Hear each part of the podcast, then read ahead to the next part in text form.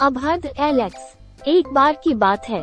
Alex नाम का एक लड़का था जिसे अभद्र भाषा का प्रयोग करने और दूसरों के प्रति असम्मानजनक व्यवहार करने की आदत थी। एलेक्स सोचता था कि ऐसा करने से वो सभी पे ढोंस जमा पाएगा और डर के सभी उसका सम्मान करेंगे। लेकिन उसे ये कभी एहसास नहीं हुआ कि वो अपने शब्दों से दूसरों को कितनी चोट पहुँचा रहा था। एक दिन एलेक्स के शिक्षक ने उसे अभद्र भाषा का प्रयोग करते हुए और एक सहपाठी को धमकाते हुए देख लिया। तुरंत शिक्षक ने गुस्से उसे एक तरफ़ खींचा और उससे समझाया कि उसके शब्द कितने आहत करने वाले थे और इस प्रकार की भाषा और व्यवहार क्लास में स्वीकार्य नहीं होगी। ऐसा करने से एलेक्स को बहुत शर्मिंदगी महसूस हुई कि उसे उसके व्यवहार के लिए शिक्षक द्वारा इतने कड़े तरीके से समझाया गया था।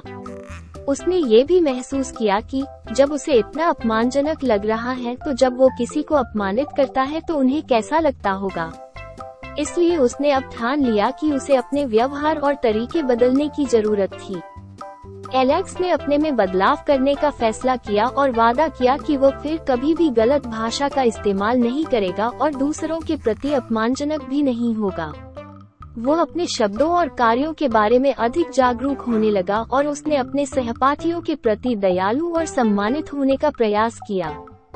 जैसे जैसे समय बीतता गया, एलेक्स के व्यवहार में सुधार हुआ और उसे अपने सहपाठियों और शिक्षकों द्वारा अधिक सम्मान महसूस हुआ। उसने सीखा कि दयालु और सम्मानित होना ही सही काम है और इससे उसे अपने बारे में अच्छा महसूस होता है। एलेक्स ने उस दिन एक मूल्यवान सबक सीखा।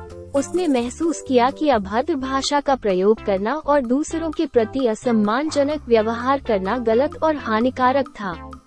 उसने दूसरों के प्रति अधिक सहानुभूति और समझ महसूस की और सभी के साथ दया और सम्मान के साथ व्यवहार करना सीखा। अंत में, एलेक्स एक सम्मानित और प्रशंसित व्यक्ति बन गया जो अपनी दयालुता और दूसरों के प्रति सम्मान के लिए जाना जाता था।